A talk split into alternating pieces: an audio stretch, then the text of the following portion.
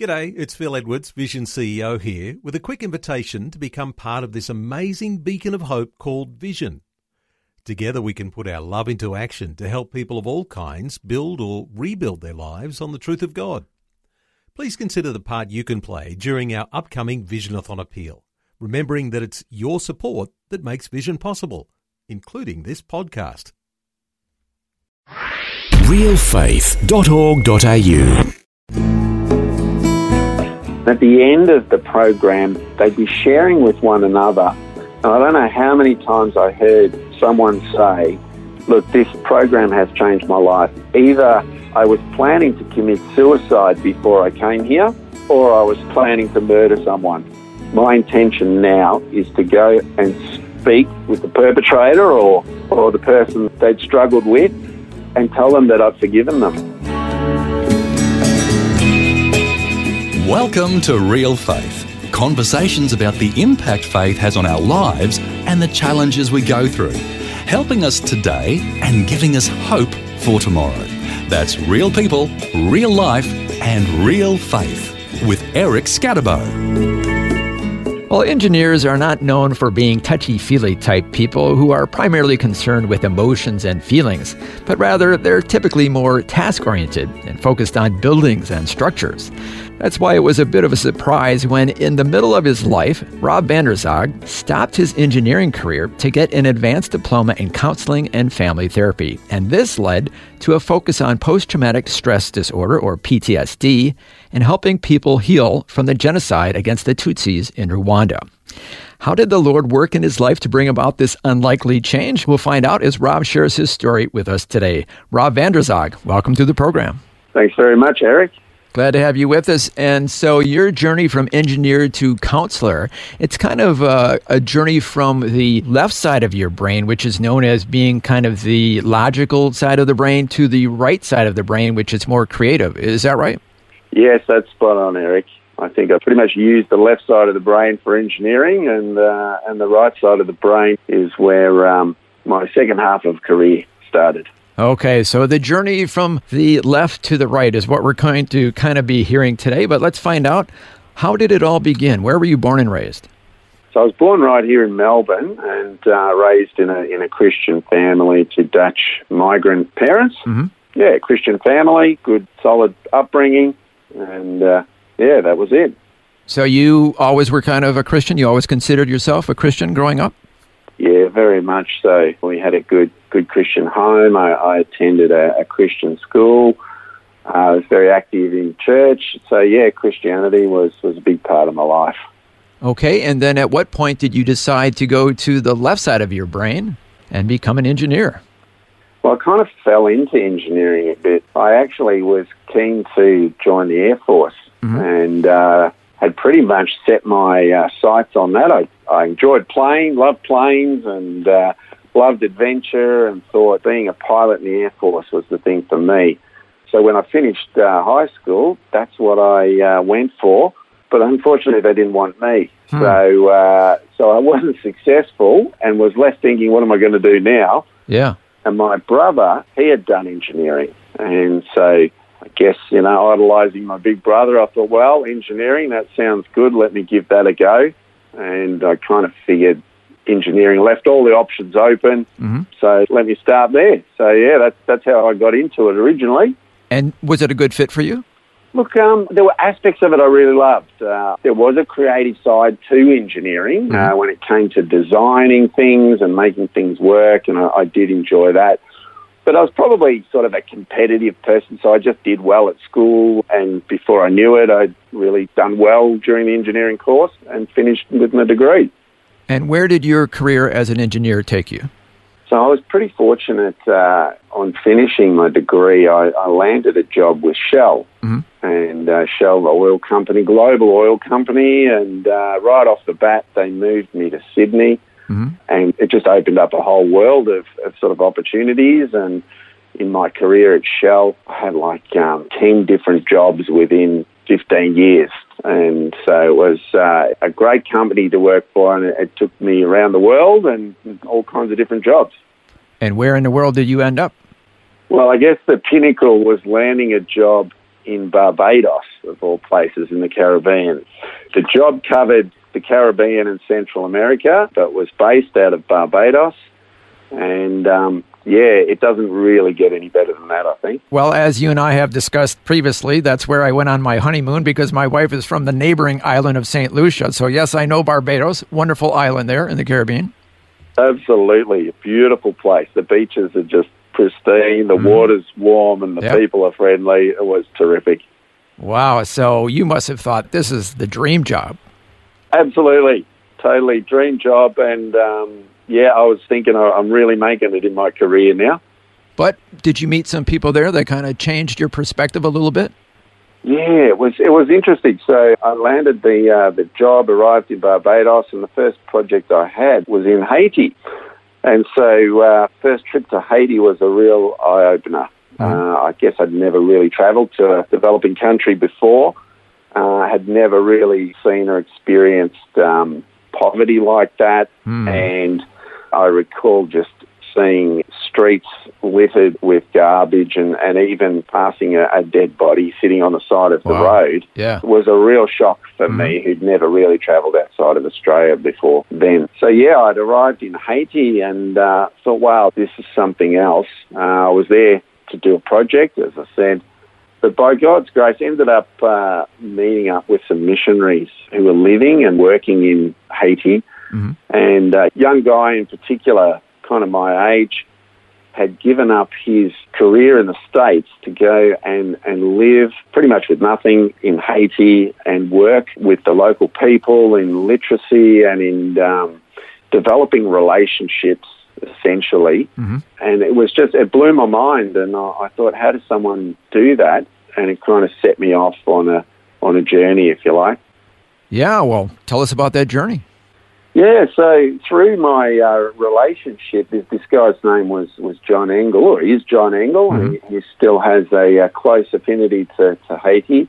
Uh, but we built up a friendship, and you know I would go there for work, but then he'd take me on a uh, on the detour and show me uh, parts of Haiti that I wouldn't otherwise seen, and got to meet people and see the work that he was doing mm-hmm. in bringing groups of people together recognizing the value that each person has and teaching me, if you like, about what sustainable development is and mm-hmm. about what sharing the gospel is and um, showing dignity to people and doing all of that basically out of service to God. Mm-hmm. And uh, and that really challenged me. I'd essentially been pursuing my career and developing myself and and all that sort of stuff. And this kind of stopped me in my tracks a little mm. bit and got me thinking about uh, the bigger purposes in life. Yeah, and so that was a real turning point yeah. for me in my, my own personal journey. And then also at about that same time, if, if I understand correctly, you were taking some leadership classes?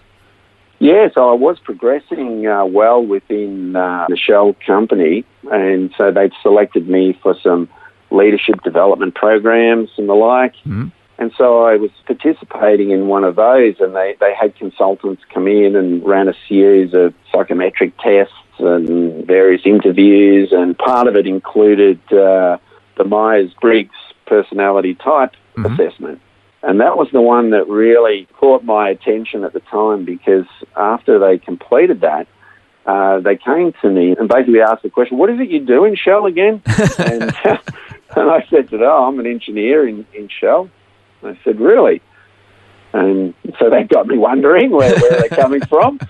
And then they quickly said, well, you're the exact opposite personality type to about 90% of, of engineers and, and, oh, wow. and probably 90% of the company, which was predominantly engineers as well. But, but you hadn't been feeling like a fish out of water or that you were a square peg in a round hole at that point.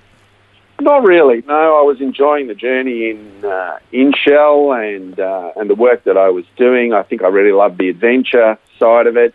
So I wasn't a fish out of water, but at the same time, it's funny because I had remembered that when I finished my engineering degree and I um, I hung up the pen and I said I'm never studying again. That was hard work, but then realizing that probably wasn't going to happen, I, I said, well, if I do ever study again, I'm studying psychology. And I, oh. I, clearly remember saying that, and everyone else was like, oh, you know, they were going to study an MBA or whatever. But I'm like, no, nah, it's going to be something like psychology. So when these guys started saying uh, you're the exact opposite type, it got me thinking. Yeah, sometimes I do feel like a bit of a fish out of water. I feel quite different to others. Yeah. But uh, yeah, that was, I guess, a uh, a bit of a, an eye-opening moment for me. So, could we say that was kind of the beginning of your journey from the left side of your brain over to the creative side on the right? Would that be a fair assessment? I think so. I think that at that time it really piqued my interest. Mm-hmm. I thought, hmm, what's going on here? Our guest today is Rob Vander Zog, who's sharing with us his life journey and how he went from being an engineer to getting an advanced diploma in counseling, and then eventually helping people to heal from the genocide against the Tutsi people in Rwanda in the 1990s. We'll hear more of Rob's story when we return right here on Real Faith. Looking for resources to grow your faith? Check out Vision Christian Store with books, movies, audio CDs, DVD resources, and more. Plus, free delivery on orders over $50. See visionstore.org.au. You're listening to Real Faith conversations with real people about how God works in their lives.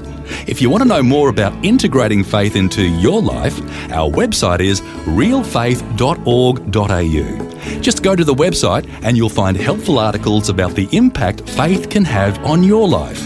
Once again, that's realfaith.org.au. Welcome back. I'm Eric Skattebo, and today our guest is Rob Vander Zog, who's joining us from his home on the east side of Melbourne and sharing how he went from being a successful engineer to being led by the Lord to help people recover from the trauma in Rwanda after the genocide in the 1990s. Now, here's more of my conversation with Rob Vander Zog. And then at the same time, the Lord was working in your heart as well? Absolutely. So, yeah, there was a couple of things going on. As I mentioned, the time in Haiti was really, I guess, delving into my conscience and what's the purpose of my life. Mm-hmm. And was really tapping into the internal kind of values and the idealistic part of me, which is really what that personality type stuff is about, as I've learned uh, later as I got really into it. And so the Lord was tapping into that in me while at the same time was really growing me spiritually and was going on a great journey in the church that I was a part of in, in Barbados. And then what happened? Well, all good things come to an end eventually. so uh, after three years of living the dream in Barbados, it was back to Australia. There was opportunities to continue climbing the uh, the ladder in Shell and going to London and working there. But my father was ill, and uh, I decided it was better to head back to Australia, be with family, mm-hmm. and so yeah, picked up the career again in Australia, and things got kind of busy and life as usual. But something had been stirred inside of me mm-hmm. in that, that mm-hmm. time in um, Barbados and, and that journey I just talked about. Mm-hmm. And so although life is very busy and you know now got a mortgage and you've got young kids and uh, lots of responsibilities at work, I felt like I needed to make some changes in my life and not get stuck into the rut, so to speak. Yeah. And then some circumstances changed at your work as well?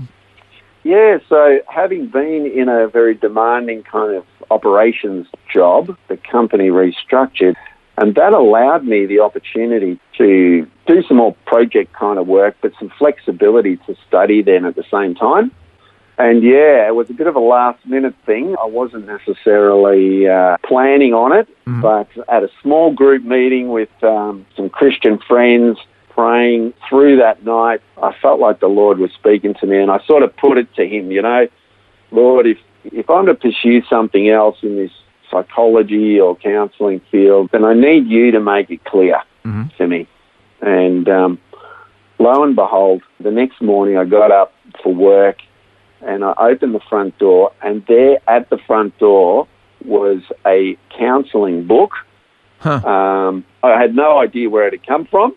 Really? Uh, yeah, or who had put it there. But uh, it felt to me like this was the letter from heaven. Mm-hmm. And so uh, promptly that day, I rang up the uh, the course. It was with the Australian Institute of Family Counselling. I rang them up. I said, "Look, I know it's sort of last minute." They said, "We're starting the advanced diploma I think it was the next day. If it wasn't the next day, it was in two days' time. Oh, wow. Yeah. Um, they said, if you show up, you can enroll. Mhm. So then I had to quickly uh, call my boss and see if I could get some leave. And he said yes. And I took all of those as signs from God that uh, He was giving me the green light. And before I knew it, that's what I was doing. I was studying and working at the same time. Wow. And then you eventually got a two years advanced diploma in counseling and family therapy. And then you started to focus on PTSD or post traumatic stress disorder. How did that come about? Well, yeah, that's an interesting one. I, I uh, part of the uh, the advanced diploma required doing a um, literature review, an in-depth sort of study on one aspect of counselling, Mhm. and um, at the time I was having a few sleep issues, and I thought, oh, maybe I'll do something on sleep disorders, and was looking into that, but I had a sort of a, an epiphany and, and was speaking to someone else, and suddenly it really sort of sank into me that PTSD was the thing that um, that I should study, and and I'd had this growing interest in Rwanda come about. Basically, ten years after the genocide that occurred there, uh, there were some documentaries being showed on Australian TV, and I, I just happened to watch them. And I watched one, and then I found myself, you know, watching another one that just happened to be in front of the TV at that moment, mm-hmm. and recalled what I was doing at that time in 1994, and realizing that I completely misunderstood what had happened in that country. Mm. And so that led me to studying a little bit and taking more of an interest in Rwanda. And so when this literature review came up and PTSD was sort of put on my heart, I thought, well, why not combine those two things together and mm-hmm. and look at um, at PTSD within the context of the genocide against the Tutsi in Rwanda.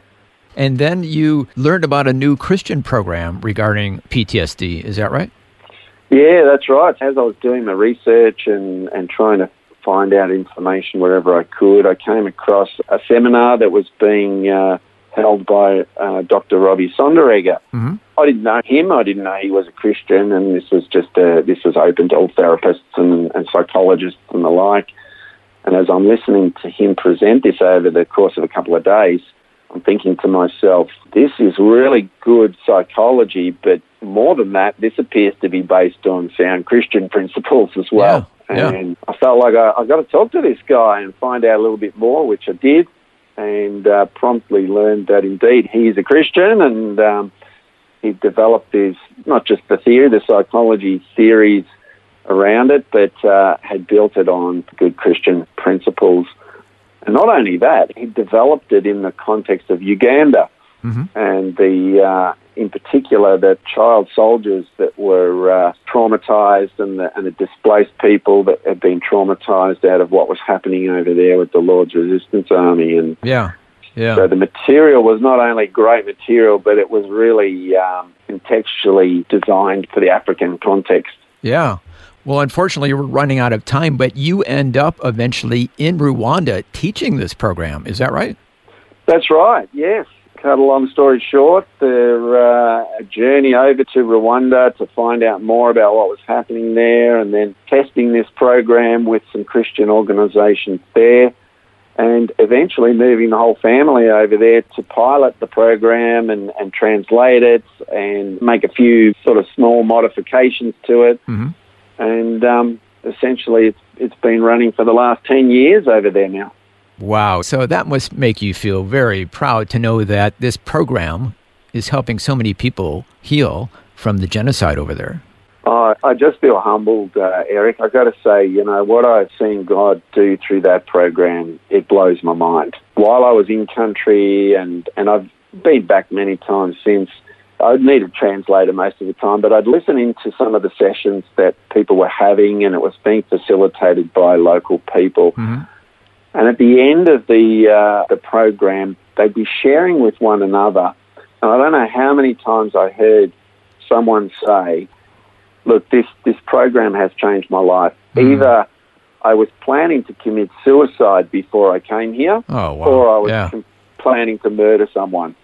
And they're sharing that with their peers in a group of 12 of them and saying, my intention now is to go and speak with the perpetrator or Yeah.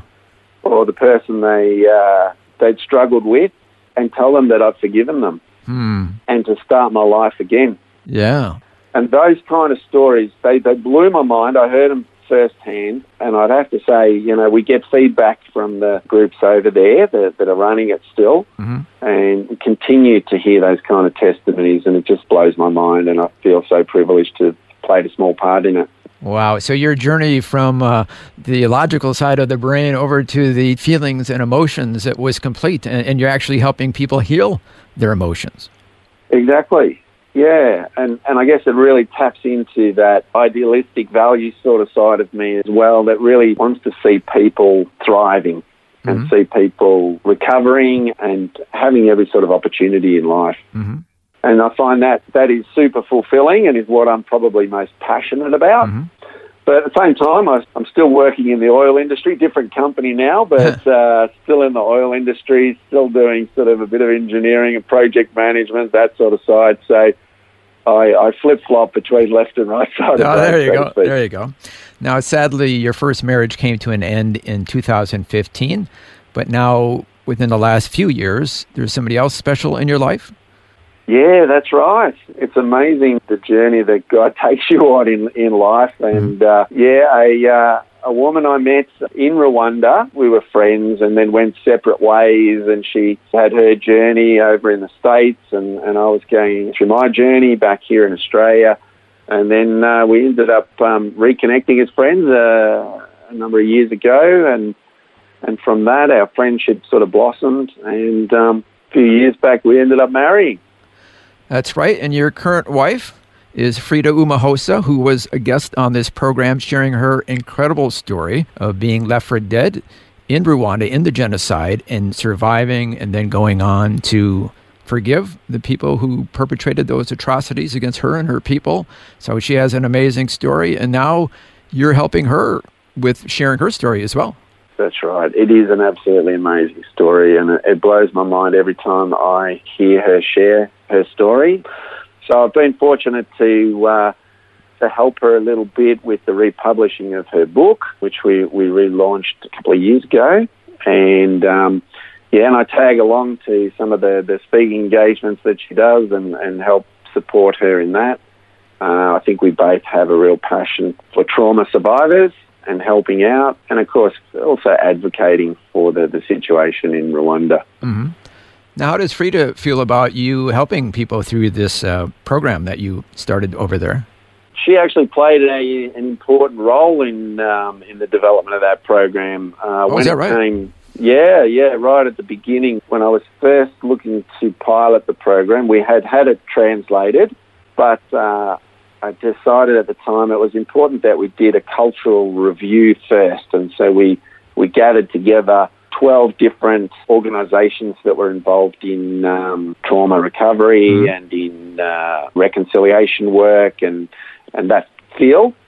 And so in that first program, that cultural review, uh, Frida did the uh, the translating for me. I led it, and she translated for me, and so she had an input into the the work, the translation, and then later on, she also participated somewhat in um, helping uh, deliver the first of the, the, the programs. Hmm.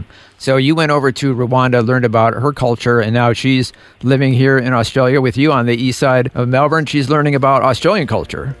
She is. I'm not sure she's really appreciated Aussie rules football yet, but but she has learned a lot about Aussie culture. All right. Well, thank you so much, Rob van der Zog, for sharing your story with us today. Oh, it's been my pleasure. Thanks a lot, Eric.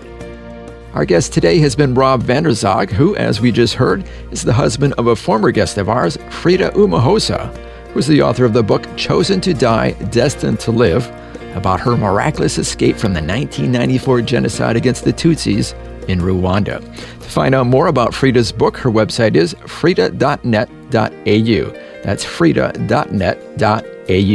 Also, if you haven't heard Frida's story, we would strongly urge you to go back into our archives and listen to her interview. A slightly different version of her interview won a Compelling Content Award that was given by Christian Media and Arts Australia. So you'll definitely want to check out her story at our website, realfaith.org.au. Well, thank you so much for joining us today for Rob van der Zog's story. I'm Eric Skattebo. Until next time, so long and God bless. You've been listening to Real Faith, and if you have any questions or comments, you can send us a message through our website, realfaith.org.au. That's realfaith.org.au. Thanks for listening, and we invite you to join us again next time for more conversations about God working in the lives of people who put their faith and trust in Him. That's real people, real life, and real faith. Real Faith is a production of Vision Christian Media. This program is a production of Vision Christian Media. To find out more about us, see vision.org.au.